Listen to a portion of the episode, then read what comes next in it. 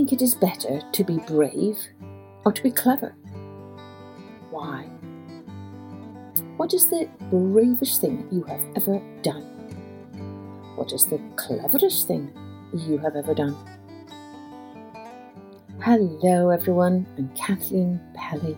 Welcome to Journey with Story. Well, I wonder how you answered my questions about being brave or clever, because today's episode is an old Scottish folktale about a young girl who is both clever and brave.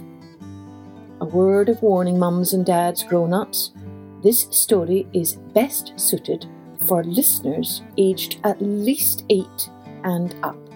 It is definitely not suited for younger listeners, as it is a sort of spooky, scary story, just right for Halloween and our older listeners. Thanks so much for all of you who have been sending in your drawings inspired by our stories. Do keep sending them so we can share with others. You can send them on Instagram at Journey with Story or on our website at www.journeywithstory.com. Thanks also to all of you who have been rating, reviewing and sharing this podcast with others. As I have said many times before, good stories are a great way to feed hearts and make them bolder and braver and stronger. Now, let's take a journey with the Stolen Bairn. Bairn is a Scottish word for a baby or a child.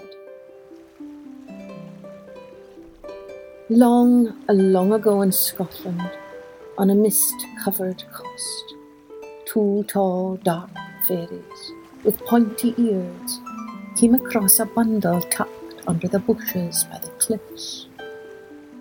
It was a wee baby babbling and cooing with his little face poking through the blanket. Not a soul was near him. "I would like such a bairn as this," said one fairy. "Aye," said the other, looking around. "Sure no one is around to stop us." In an instant, the two fairies snatched up the bundle in their withered arms and vanished.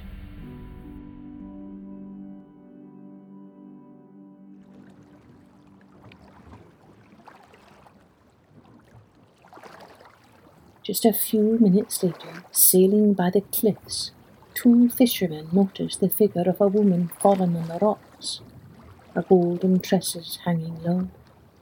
"'Tis a lass," said one. "But we can't stop here," said the other, turning the tiller away from the sharp, rocky cliffs near the shore. "Our boat will surely shatter." "But look, she must be injured, or worse," said the first fisherman. "We can't just abandon her there." So the two fishermen carefully anchored their boat on the high rocky waters by the cliffs and climbed up the rocks to the lass. "Is she still alive?" one asked. "Aye," said the other, "but we'd best get her back to the village. There's not a moment to waste."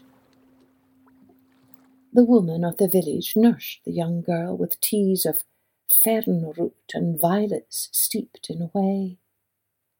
Finally, after many days and nights had passed, the lass opened her eyes. "My bairn," she murmured. "Where's my bairn?" "Lass," said one of the women, "you were found quite alone." At once the girl bolted upright on the bed. "Nay, I bundled my bairn good and safe by the bushes, when I went for just a moment to fetch him water. I must have fallen on the rocks. My bairn must still be there." The villagers quickly formed a search team and returned to the cliffs. They searched all day long, tramping up and down the path and all around the area, asking everyone they could find. But no one knew of a baby that had been found by the cliffs. One of the fishermen had to give the mother the sorry news. "Stay here in our village with us," said he. "This can be your new home. We have many a fine lad for you to marry. You'll have another bairn before long, no doubt."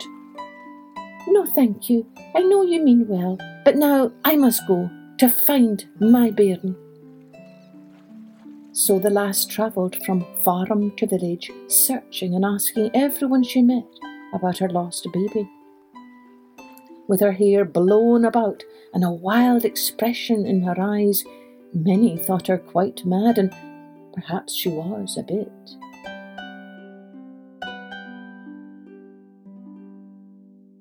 One day she wandered into a camp full of gypsies. "Where is my bairn? Can anyone help me?" The girl looked so forlorn and weary. A mother with 3 young children took pity on her. She bid the lass to come inside her tent. She washed the feet of the visitor and fed her from her own pot. "Oh, where is my bairn?" was all the girl could say. "Alas, I know not," said the young mother. "But my grandmother is the wisest woman I know. If anyone can help you find your little one, it is she." So she led the lass to another tent, and inside sat an old, old woman, dressed in black from head to toe. After she heard the lass's sorry tale, the grandmother said nothing, only reached out and clasped the girl's hand in hers. For hours they sat like this, the two of them together, saying nothing. At midnight the grandmother stood up and selected some herbs from a basket, scattering them over the fire. The fire leaped up, and the smoke that rose from the burning herbs swirled round the old gypsy woman's head. She closed her eyes and listened as the fire burned hot. When it died down, she took the lass's hand again. "You must stop searching, poor lass," said the grandmother, "for your baby has been stolen away by the fairies. Taken to live with them he was. It's best you accept it, lass. The fairies are far more powerful than we mortals." The lass was silent. Then she wailed, "Oh, if I cannot get back my bairn, I might as well lay down and die." "Oh, no, child," urged the old grandmother, tears welling in her eyes. Perhaps there is a way." "What?" whispered the lass. "A spell." "Ah, if only it were that easy," said the old gypsy grandmother. "The fairies are a vain people who enjoy rare and beautiful things, but they have no art. If they see something exquisite, something very rare and extraordinary, they will want it. And if you have such an unusual item, you might be able to bargain with them. But it would have to be something without equal anywhere in the world. And I'm afraid you would need 2 such treasures. One to gain entrance inside the fairy mound where they live, and another to bargain with for your baby." The old woman sighed. "Ah, what's more, the time for you to obtain 2 treasures is short. Ah, if only you had 10 years. The truth is, in 10 days, the fairy people will gather together from all corners of the earth to choose a new ruler for the next 100 years. Your baby is sure to be among them for the event. After that, who knows where your babe might go? And now," she said, "there is only one more thing I can do for you." The old gypsy grandmother laid one hand on the girl's head and cast a spell to protect her from fire and earth, wind and water. Unable to do anything more, they bid goodbye. As she set off down the path, hope brimmed in the young lass's heart. For now she knew there was a chance of finding her baby after all. Then suddenly her heart sank as fast as it had soared, for now she realized how impossible it would be for her, penniless as she was, to ever obtain a rare and exotic treasure, much less two. Her head spinning, she lay a hand on a tree to steady herself. What items do people speak of and wonder? All she could think of were two legendary items from kings of ancient times, a famous white cloak and a golden stringed harp. Suddenly she knew what she must do and headed straight to the shore where large seabirds called eider ducks nested. On the beach were the fur sheddings from the ducks, soft down duck fur that had shed from their breasts, and delicate white feathers that had rolled off their wings. She clambered up and down the rocks, gathering the cottony down and the clusters of white feathers. Sharp rocks scraped her feet, but did not pierce her skin. The hot sun burnt in the sky, but that did not redden her face. The wind splashed the waves on the rocks, but her dress and legs stayed dry. Of course, now she knew the spell of the gypsy grandmother was shielding her from the ill effects of earth and fire, wind and water. The lass gathered all the down and feathers she needed. Then she set to weaving the down into a large cloak. The cloak was so soft and thick that it looked as if a tuft of cloud had been plucked from the sky. Then, to decorate a border around the cloak, she wove the delicate white feathers around the edges. In three quick strokes, she cut off her long golden hair that had fallen to her waist. Setting aside one strand of her locks for later, she took the rest and wove the strands into the feathered border, making golden flowers and leaves all glimmering and resplendent.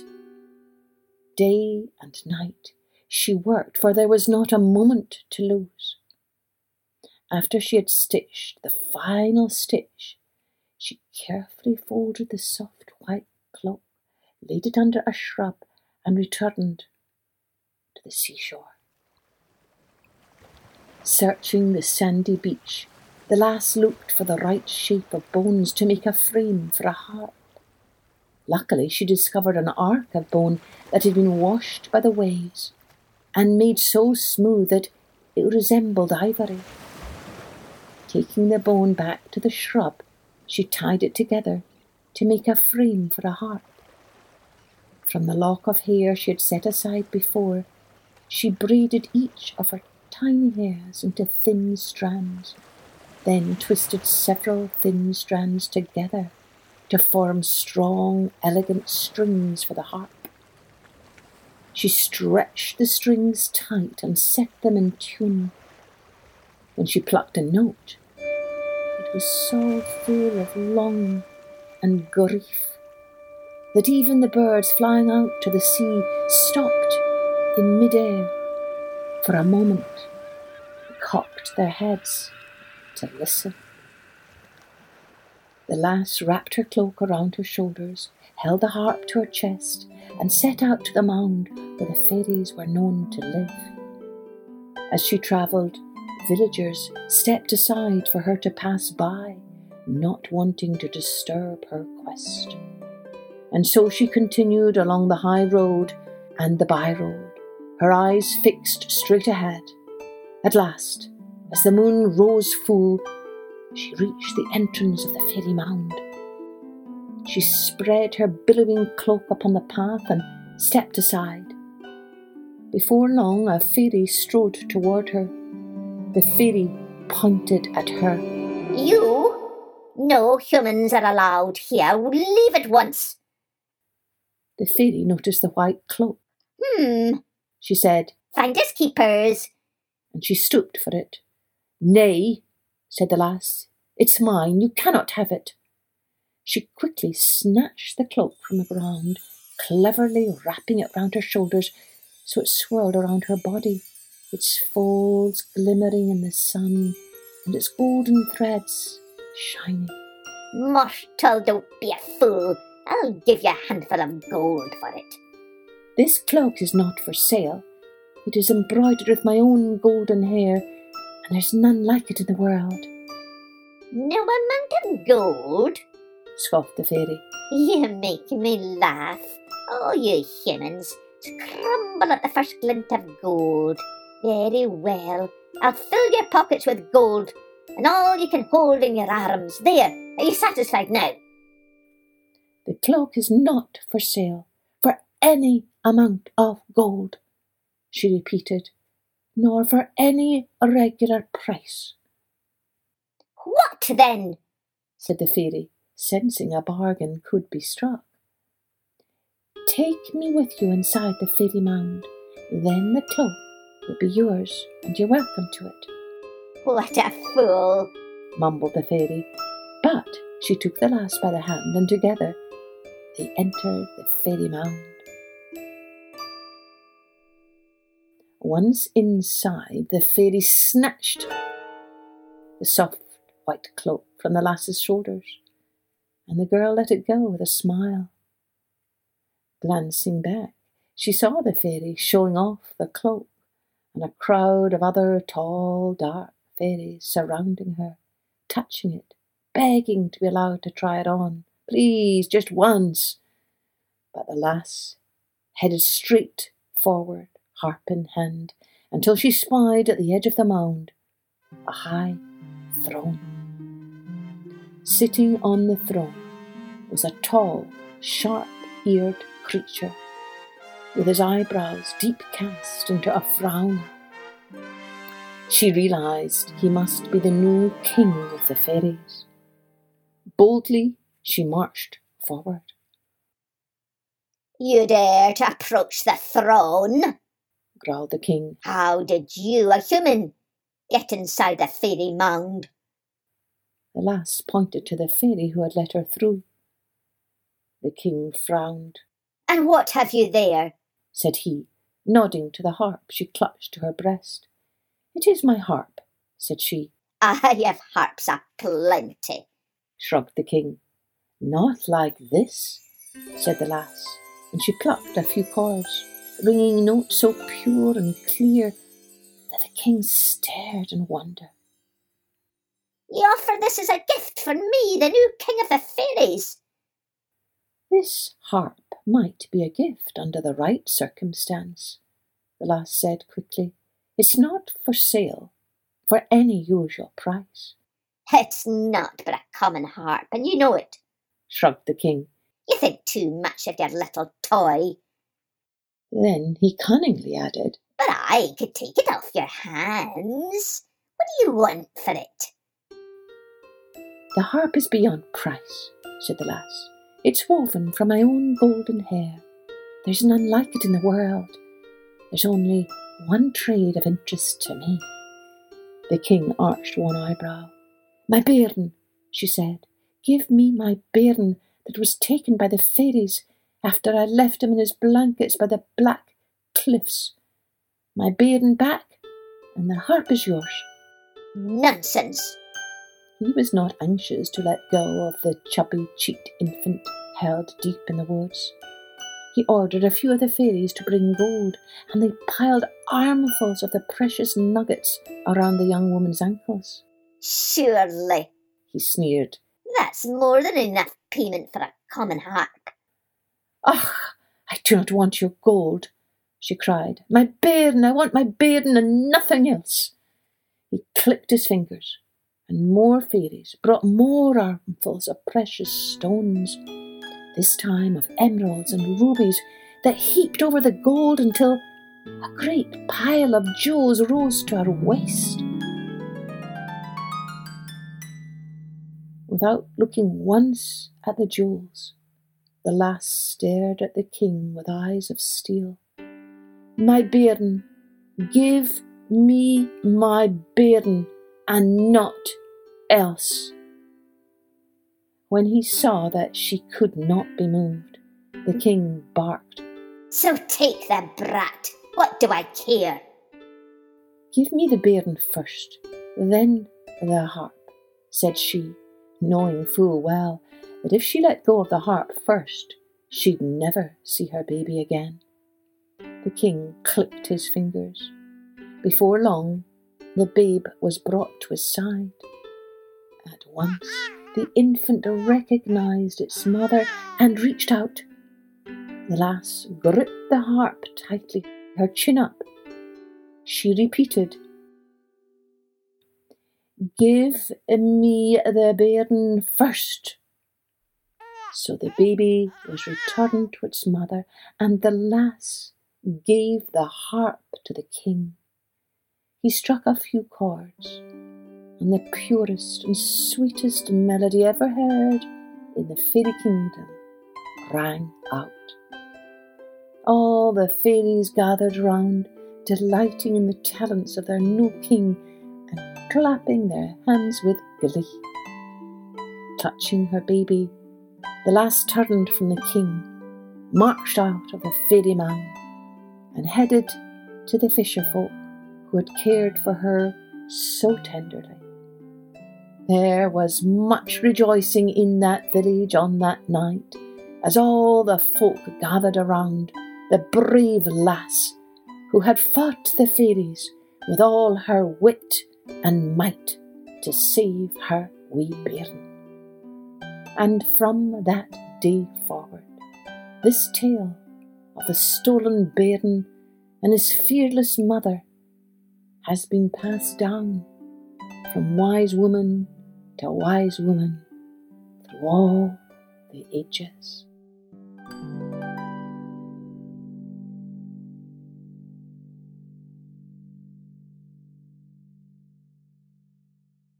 So those fairies were rather nasty, weren't they? But our young heroine knew just how to deal with them, didn't she?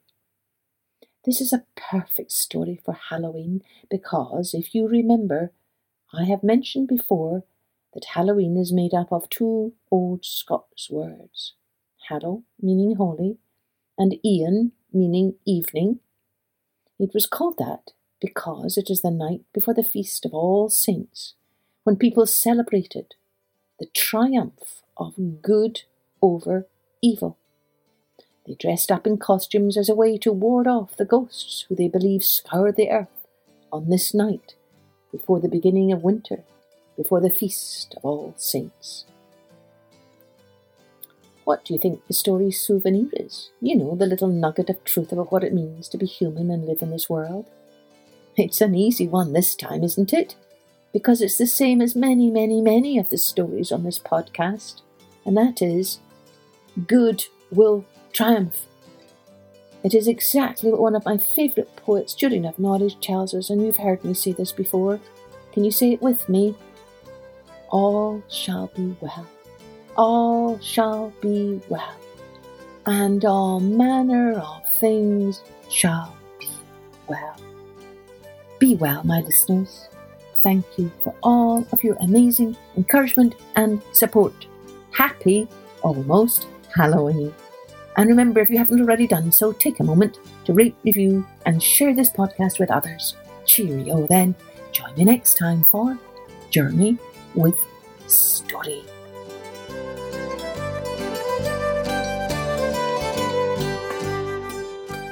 Music and post-production was by Colette Jonas.